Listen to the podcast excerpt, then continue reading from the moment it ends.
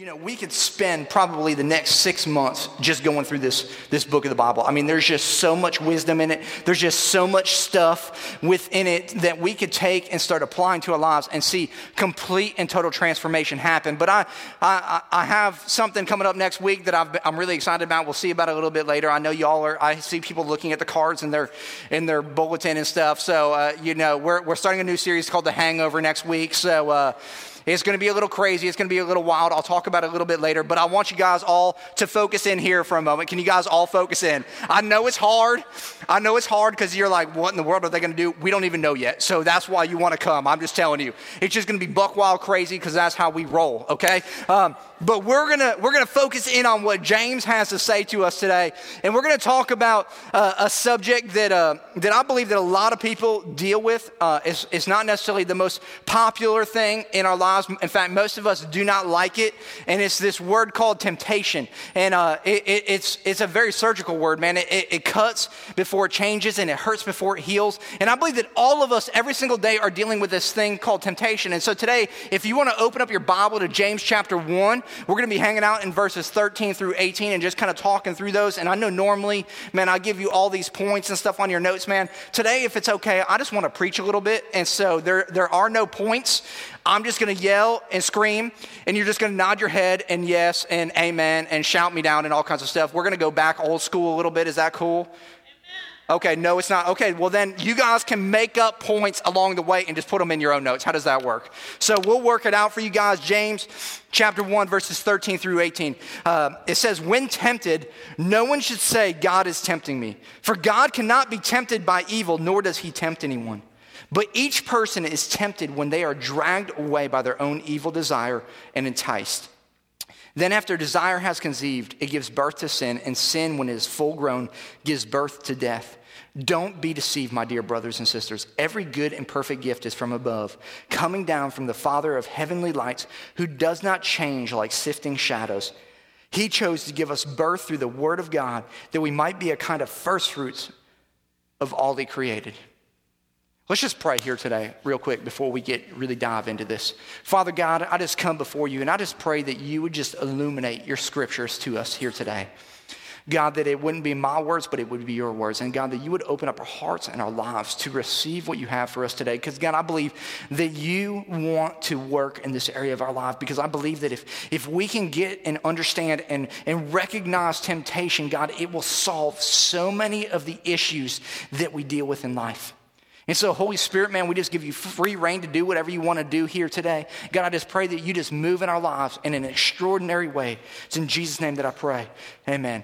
You know, most of the time that, that we're in here, I like to preach positive sermons. You know, I'm all about like feeling better than when you came in and making the, the gospel of Christ really, really simple.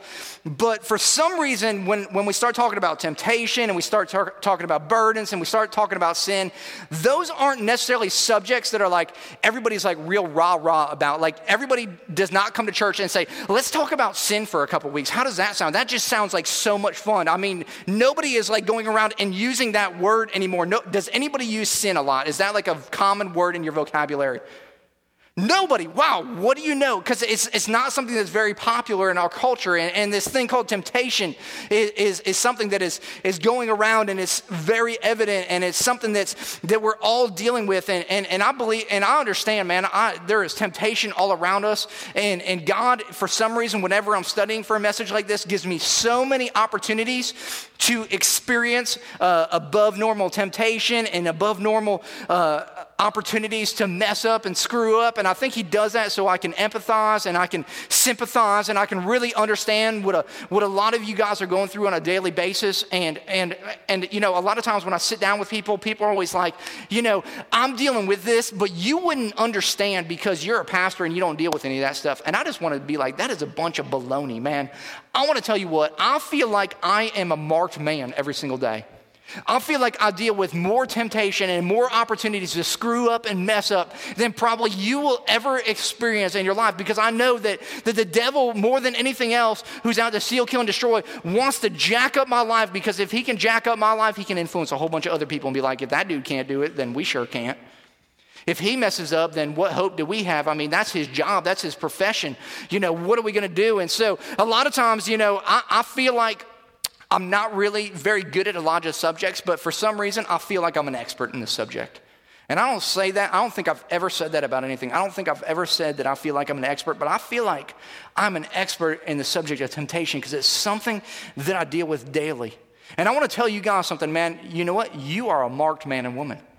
You are marked. The enemy wants nothing more to come into your life and jack up your life, to, to, to kill your dreams, to steal your relationships, to, to screw up your finances, to get your life all messed up and he wants you to, to end up screwing up so that when people look at your life and say, you know what, that God thing that they had, that was just a crutch. That was just a fad. That wasn't something that was really real in their life. In fact, look at their life. I mean, they just give in to all this stuff and they, they, didn't, they didn't really know what this God thing was all about. And so that they can just write God off because of the temptation that we give into. And we are marked and we are in a battle every single day.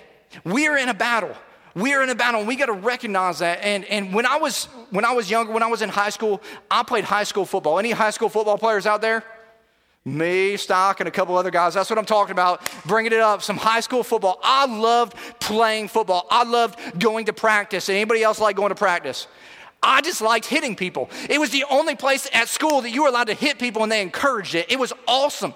But one of the things that I hated about football practice is after we'd get done practicing, they would make us go back to the locker room, change, and then we'd go and sit and we'd watch game film. We would go and we would sit for the next hour and watch film of ourselves and then we'd grab film of the team we were about to play and we'd watch film on them. And we'd be looking for, for uh, tendencies and we'd be looking for areas where we were messing up or where we needed to shore up our offense or where we needed to shore up our defense or, or where somebody wasn't able to get off a block. And, and I remember one day going to our coach, his name was Coach Meckley, and going, Coach Meck, man, why, why do we watch so much game film? I mean, isn't this a little bit ridiculous? We go out there and we hit people, we know what we're doing, and then you come back in here and you make us watch it?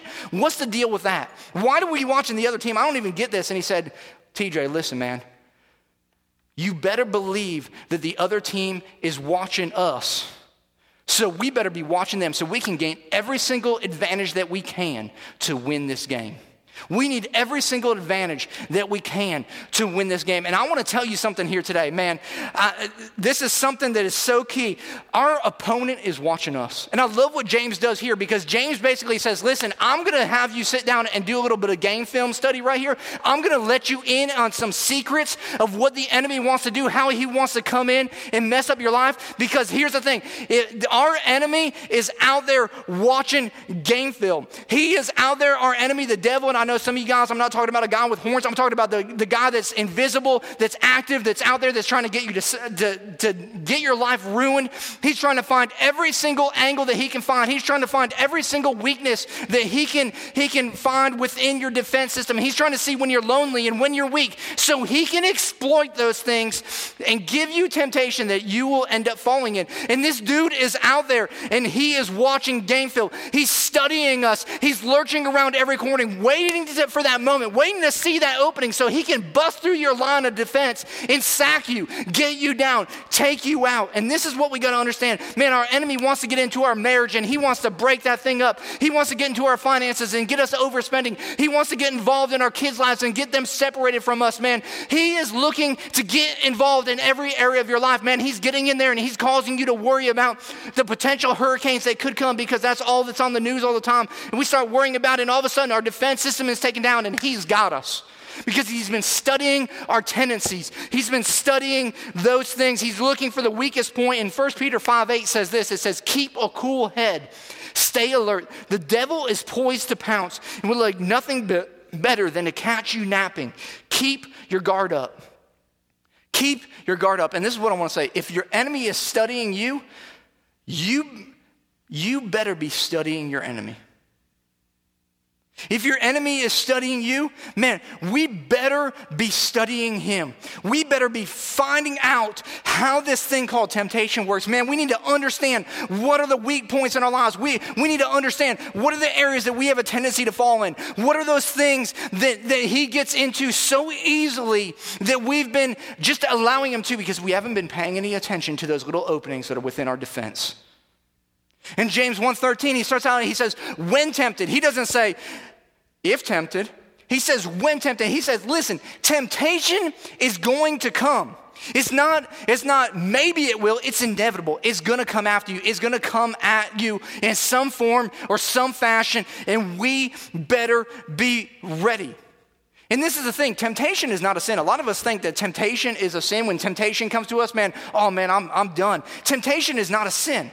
I know a lot of young men that struggle with this whole thing of lust and they think, oh man, because, because this temptation of, of wanting to look at that girl two, three, four, five times keeps coming into my mind, man, that, man, that I, I can't have a relationship with God. And I don't think that's the case at all. I think that, that when temptation comes in and we recognize that temptation, that that, is a, that should be the greatest signal that God is moving within us, that His Holy Spirit is working and saying, hey, red alert, red alert, somebody's trying to break through, something's happening. That should be the biggest proof of evidence that God is in your life, not that your God is missing from your life. And the enemy, he wants to come in and he wants to tempt. And man, we better be ready. And here's the deal, man. If you haven't had a head on collision with the devil, there's a good chance you've been running with him. That's the truth, man. If, if you're like, man, I haven't been tempted in whatever, look at your life because you are not following Jesus right now. Because if you're following after Jesus, man, the devil is after you. He is trying to stop your progress. He is trying to keep you from scoring the goal. He's trying to keep you from getting in the end zone. And we need to recognize that, man, that's how it is. And somebody taught me a long time ago the greater level of intimacy we have with God, the greater knowledge that we get of Him, the more understanding that we have of God, man, the greater the temptation is going to come into our lives. Where they say new levels equal new devils.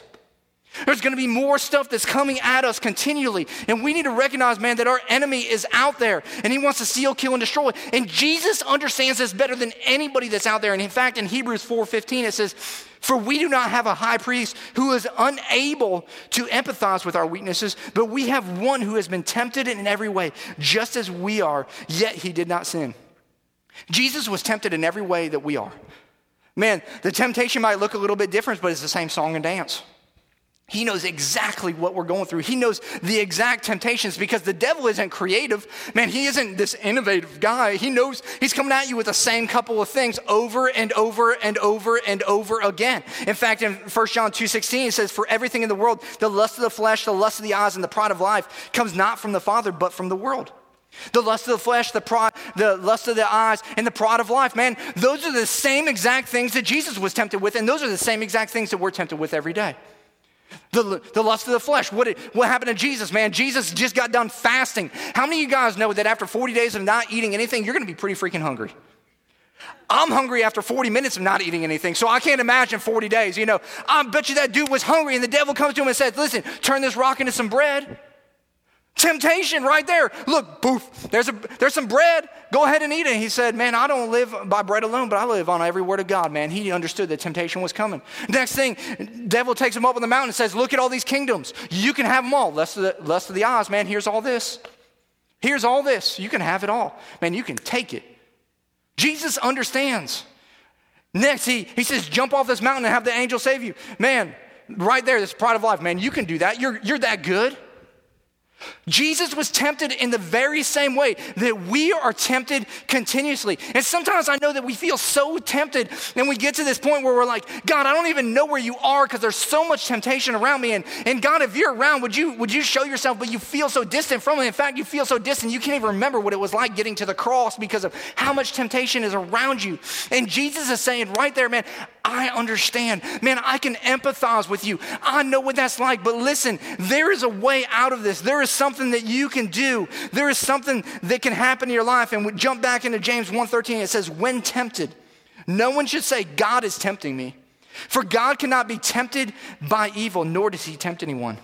Remember, this isn't a theological book. This is a practical application book. And, and, God, this is the thing about God God will allow you to go into a trial. God is going to allow trials in your life, but He does not bring temptation to you. God does not bring temptation in your life. He allows trials, but He does not bring temptation into your life. And so, some of you 15 year old girls that are in the backseat of the car with a God that isn't your husband, that you're out there with, and He's starting to hook your bra, bra strap, you got to recognize, man, that God doesn't tempt you, and God ain't in that. You need to stop it. Some of you guys are into some shady business dealings and you're, you're saying, oh man, it's because of the economy. And I just want to tell you, God ain't in that. God doesn't tempt you to do things that aren't right.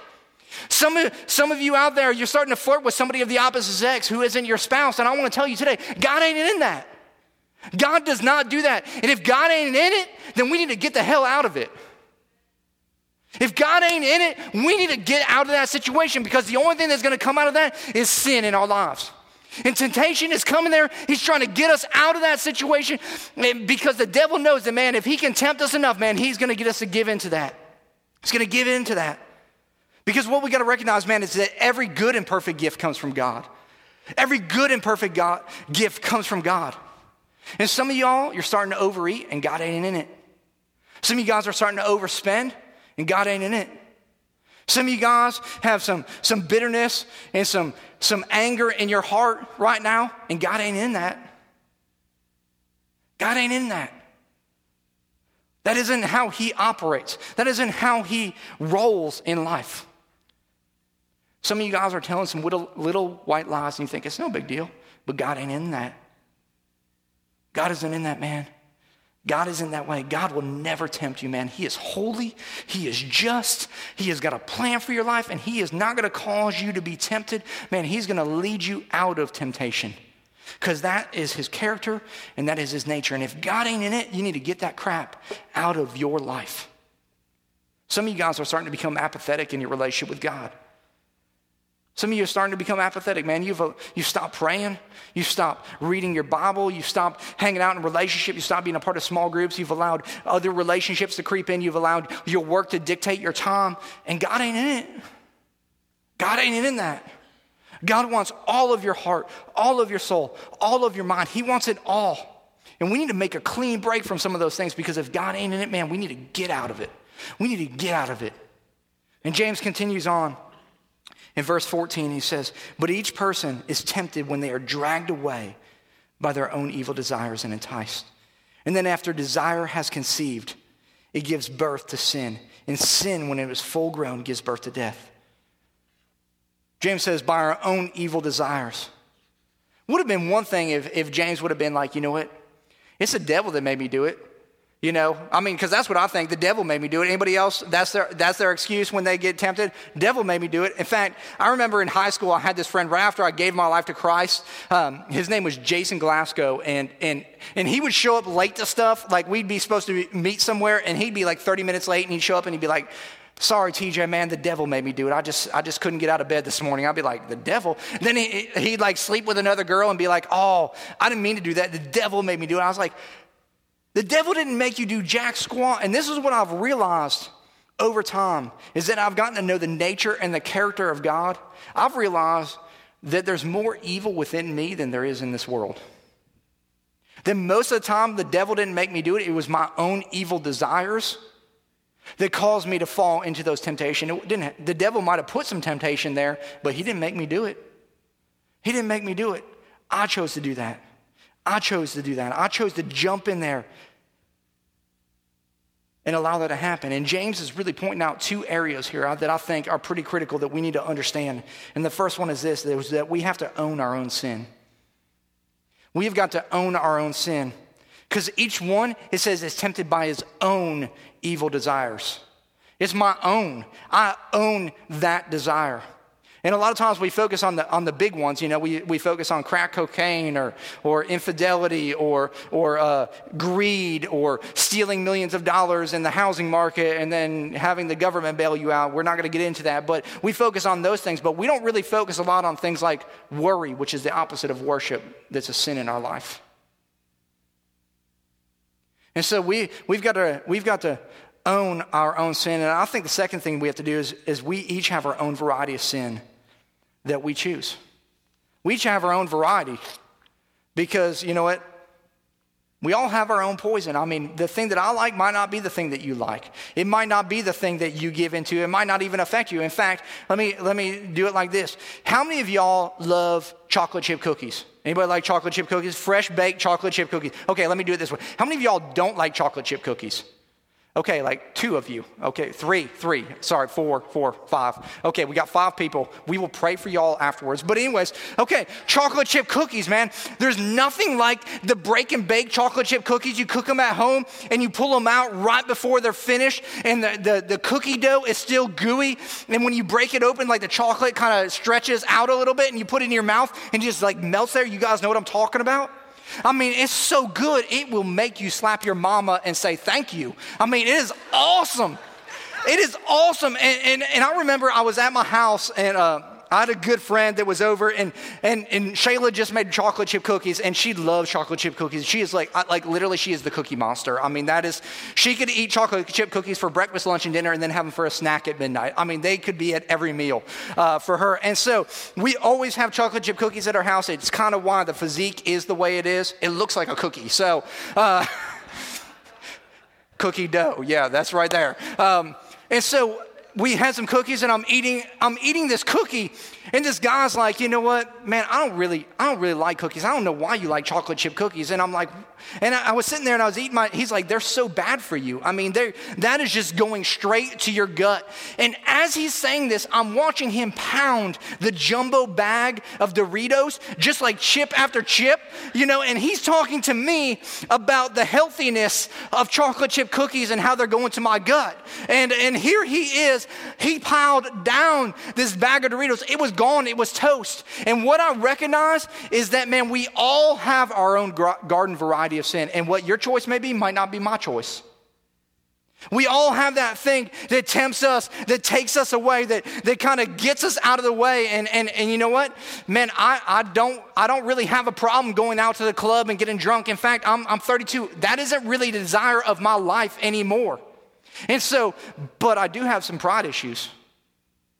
I do struggle with anger a little bit.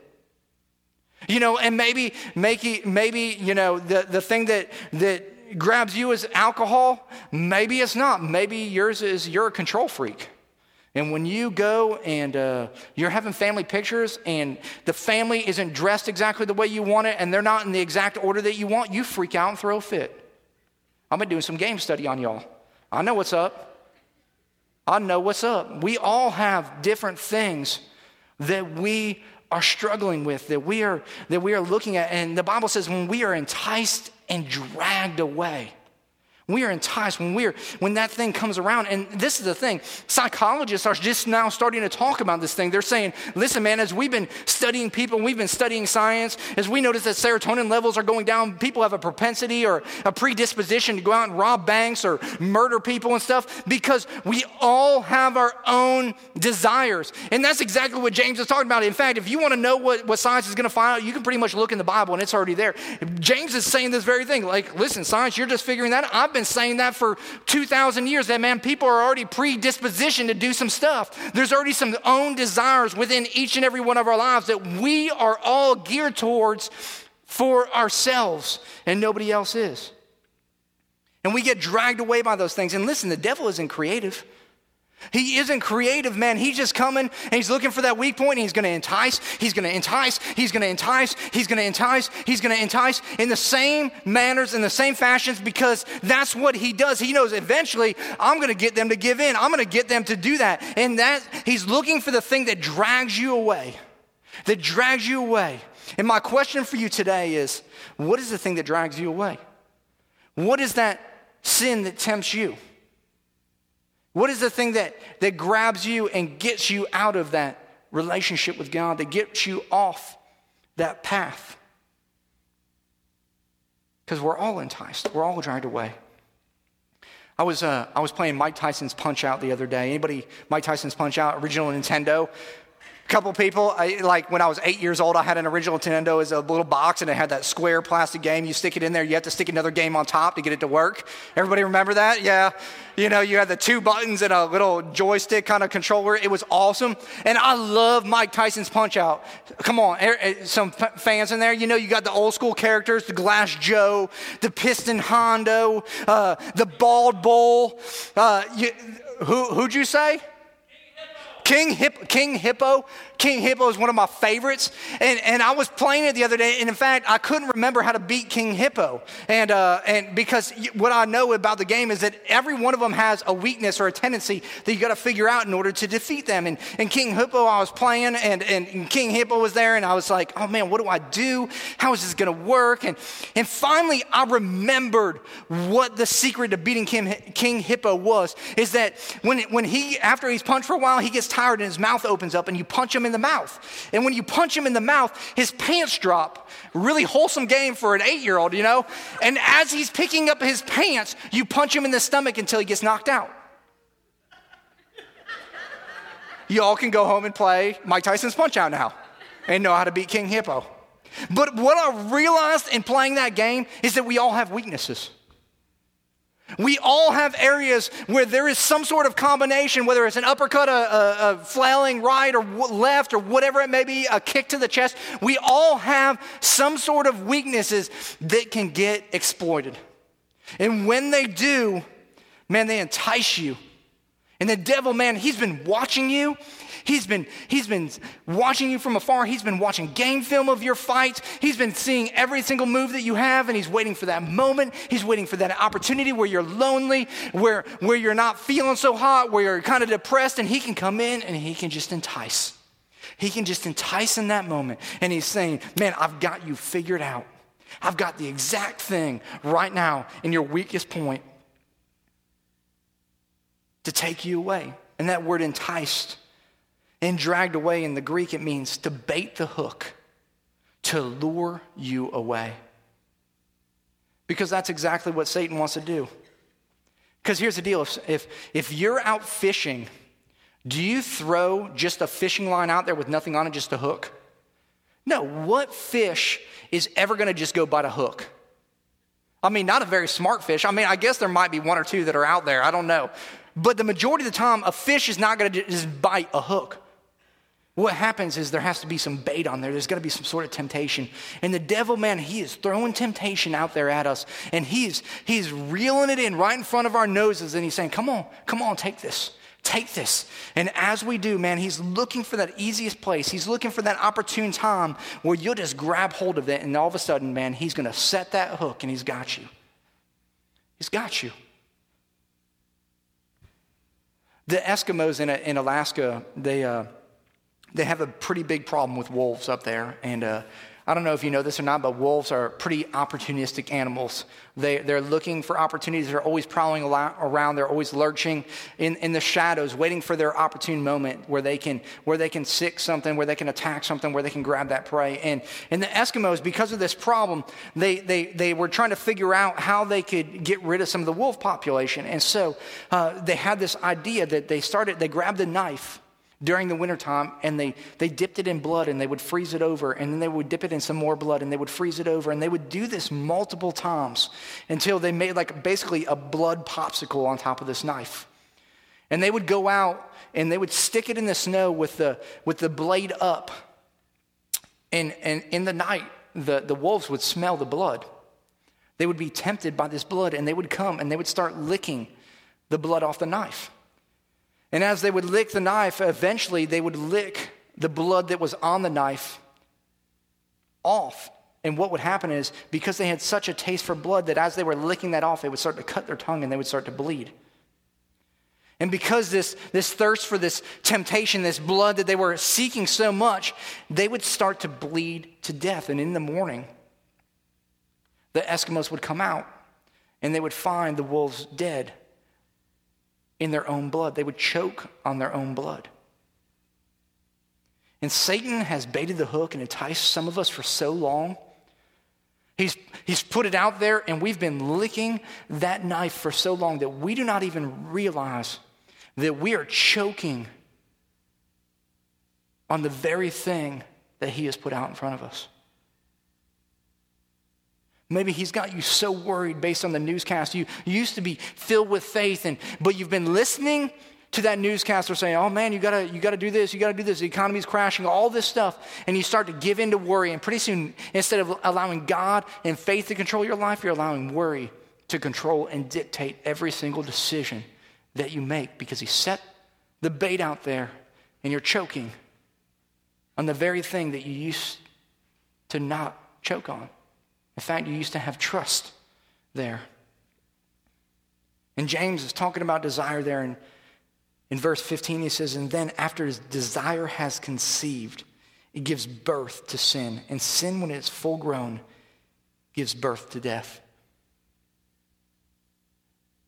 Last time I checked, but conception is a pretty painful thing. I think that every woman here that's had a kid will tell you child birth is probably one of the most painful things. And, and we don't recognize that sin is this painful thing that's happening within us that, that is tearing apart our life. And it's birthing something that, that when it's full grown, man, it's going to end up killing us. I heard Dr. Phil say this. He was on, he was on his show. This, this girl who was 19 years old, she already had six kids and was on his show. And he was talking to her, and he's like, What are you doing? And she's like, I just love babies. I just want to have babies. And, and Dr. Phil looked at her and, and he said with all sincerity, You know that those puppies are going to grow up to be big dogs one day. If you keep having babies, they're going to grow up and they're going to be something that's so much bigger, so much greater than you could ever imagine. And you're going to have to take care of that stuff.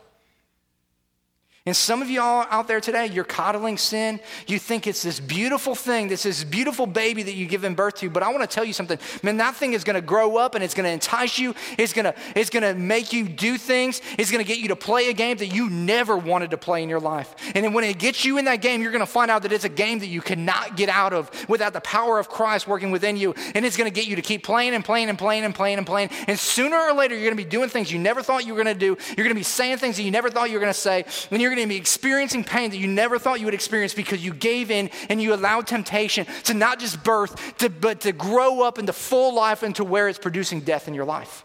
And it's killing areas because that is what our enemy is all about. He's about stealing, killing, and destroying your life. That's what he is, that's what he does, and that's all that he wants to do within you. And we've got to recognize that. We've got to recognize that, man, Satan is there to destroy our lives.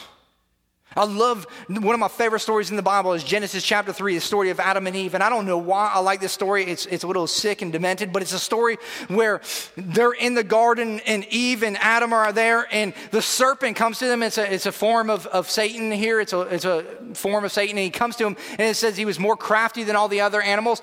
And he comes up to Eve and he says, Did God really say that you could not touch or eat of that tree? You know, he comes in and, and, he starts to tempt her with some things. And what happens? The Bible says when she turned and looked at the tree and saw that it was desirable right there. That's when temptation happens. She turned and she looked and she saw, oh, that looks good. That looks good. And as soon as desire happened, instead of saying, oh man, this is, God said no, she went and she ate of the tree. She gave some to Adam, who's an idiot, and I'm gonna punch him when I get to heaven because of this. Right in the throat, I'm telling you. Ah, stupid. Uh, jacked it all up for us. Uh, and all of a sudden, gave birth. Gave birth to sin. It was running rampant ever since. And what did God do? He comes into the garden and he says, Hey, Adam, he didn't call Eve. No, that tells me. It says, Guys, we're responsible for our families. He comes and he comes looking for them and he's, he's calling out to them. You know why? Because God will always call out for you no matter how far away you get from him. He is always searching. He is always looking. He is always looking for a way to bring you back into that relationship that's been severed by the sin that's evident in our lives. And this is what we got to know, man, is that, that God is coming to look for us. And, but I believe the solution to this whole idea, this whole thing of, of coming and, and finding truth and, and learning how to get over temptation is found found in the second part of this passage in James. And it says this in verse 16 it says, Do not, don't be deceived, my dear brothers and sisters, for every good and perfect gift is from above, coming down from the Father of heavenly gifts, who does not change like shifting shadows. He chose to forgive us birth through the word of truth, that we might be a kind of first fruits of all he created. And I want to tell you today that I believe that the solution to resisting temptation is that after you understand the temptation is there, you got to arm yourself with truth. And this is the thing that I think we miss about this story. that is so important in this Adam and Eve story. And I believe that James was, when he, when he was talking about this, I think he was reflecting on the story and looking at it, is that there was one tree that they could not have. One. How many trees could they have? All the rest. All the rest. They could have everything else. And you know what our problem is? You know what, what screws us up and what tempts us? Is that we look at the one thing that we can't have instead of looking at every good and perfect gift that God has already given us. And we get focused on, oh, I don't have that, so I'm going to focus on that instead of looking around and seeing everything that God has given us. And if we would look around and see everything that God has given us and how good and how perfect and how great it is, we would never get swept away by the one thing that we don't have because it's that one relationship that's causing you to go away from God. It's that one desire for more money that's causing you to go away from God. It's that one thing that you keep giving into that's taking you away from God. But over here, He's got everything good and He's got everything perfect and He's got a purpose and He's got a plan and He wants to do something awesome in your life, but you keep focusing on the one thing instead of saying, God, look at all this awesome stuff that you've given me. It's like going to a freaking Brazilian steakhouse. How many of you guys been to a Brazilian steakhouse? It is where it's at. But what is the first thing they do? Brazilian steakhouse, if you've never been there, it's a place where there is more meat that you can eat than you could ever imagine. It comes out on skewers and they just chop it off and you just eat it all. It's awesome. It's a man place.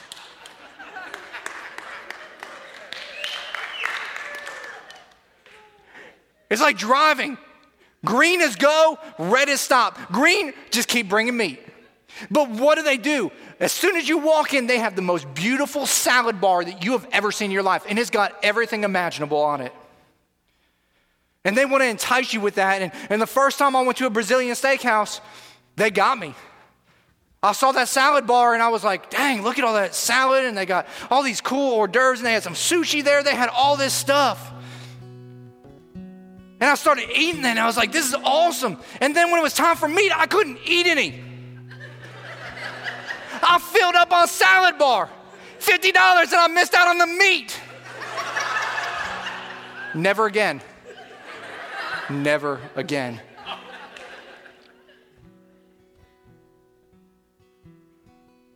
And a lot of us, man, honestly, God has got this perfect and great thing for us.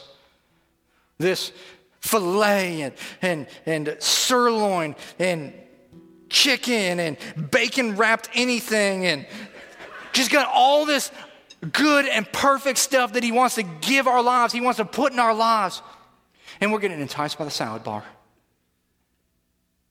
And I know that we're, we're being funny and stuff, but a lot of us are. We're enticed by that. And we miss out on the thing that God has for us. And some of you have been given in for way too long to the salad bar. You've been allowing that temptation to, to take you away from the good and perfect thing that God has.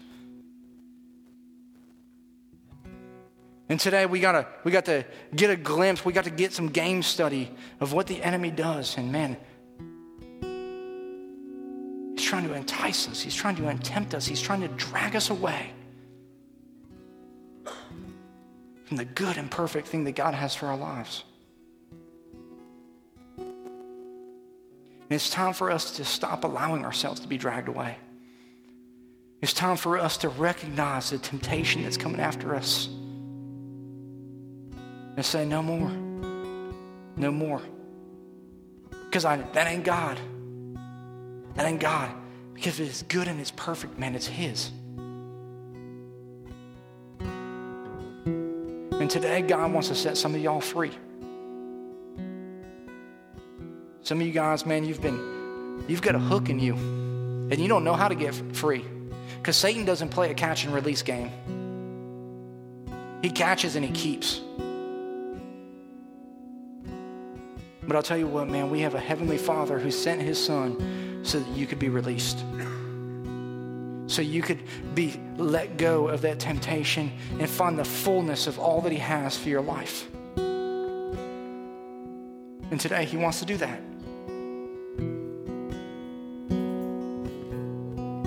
So, with every head bowed and every eye closed, there's some of you guys that are out there that have been given into temptation for way too long. you've allowed it to overtake your life. In fact, it's that temptation has become the very thing that's driving your life.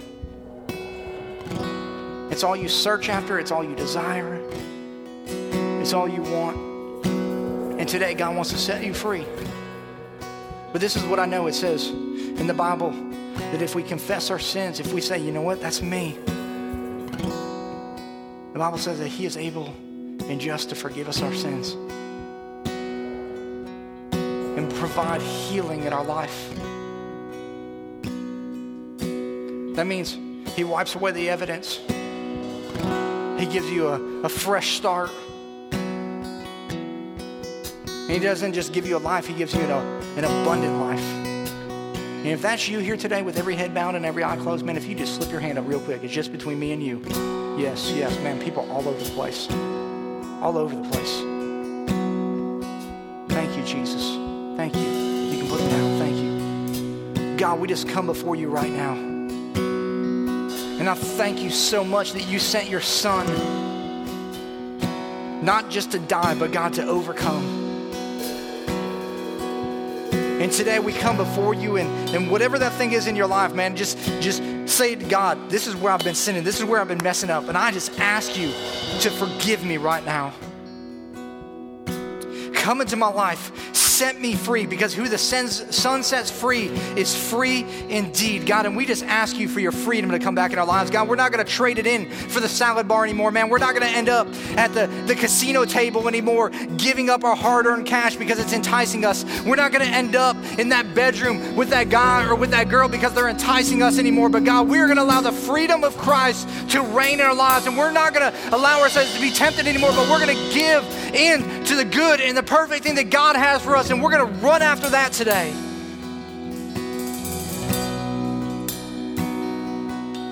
God, thank you so much for your forgiveness. Thank you so much for your grace, God. Give us the strength, give us the courage to resist the devil because the Bible says when we resist him, when we flee temptation, God, when we resist the devil, man, he will flee. Thank you, Lord, for what you're doing in our lives. Thank you for transforming our hearts today and for performing heart surgery and changing us. God, we make you our Lord and our Savior. That means you're number one in our lives. Nothing else is before you. It's in Jesus' name that I pray. Amen.